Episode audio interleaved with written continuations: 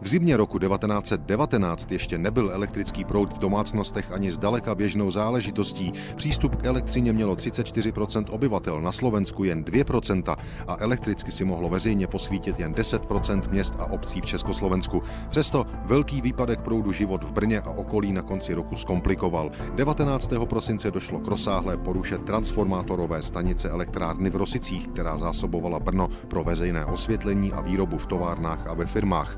Elektrárna jela na poloviční výkon a nepodařilo se ji opravit ani do 29. prosince. Proto vládní komisař města Brna právě před 100 lety vydal vyhlášku vyzývající k šetření elektrickým proudem. Čteme v ní.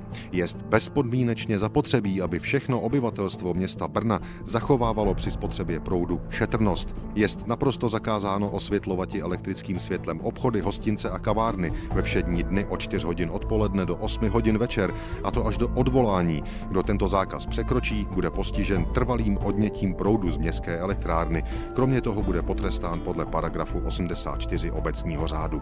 Zákazy doprovodilo před stolety v Brně i doporučení k rozumnému přístupu Brňanů k problému, kterému úřady už tehdy říkali kalamita. Druhá část vyhlášky.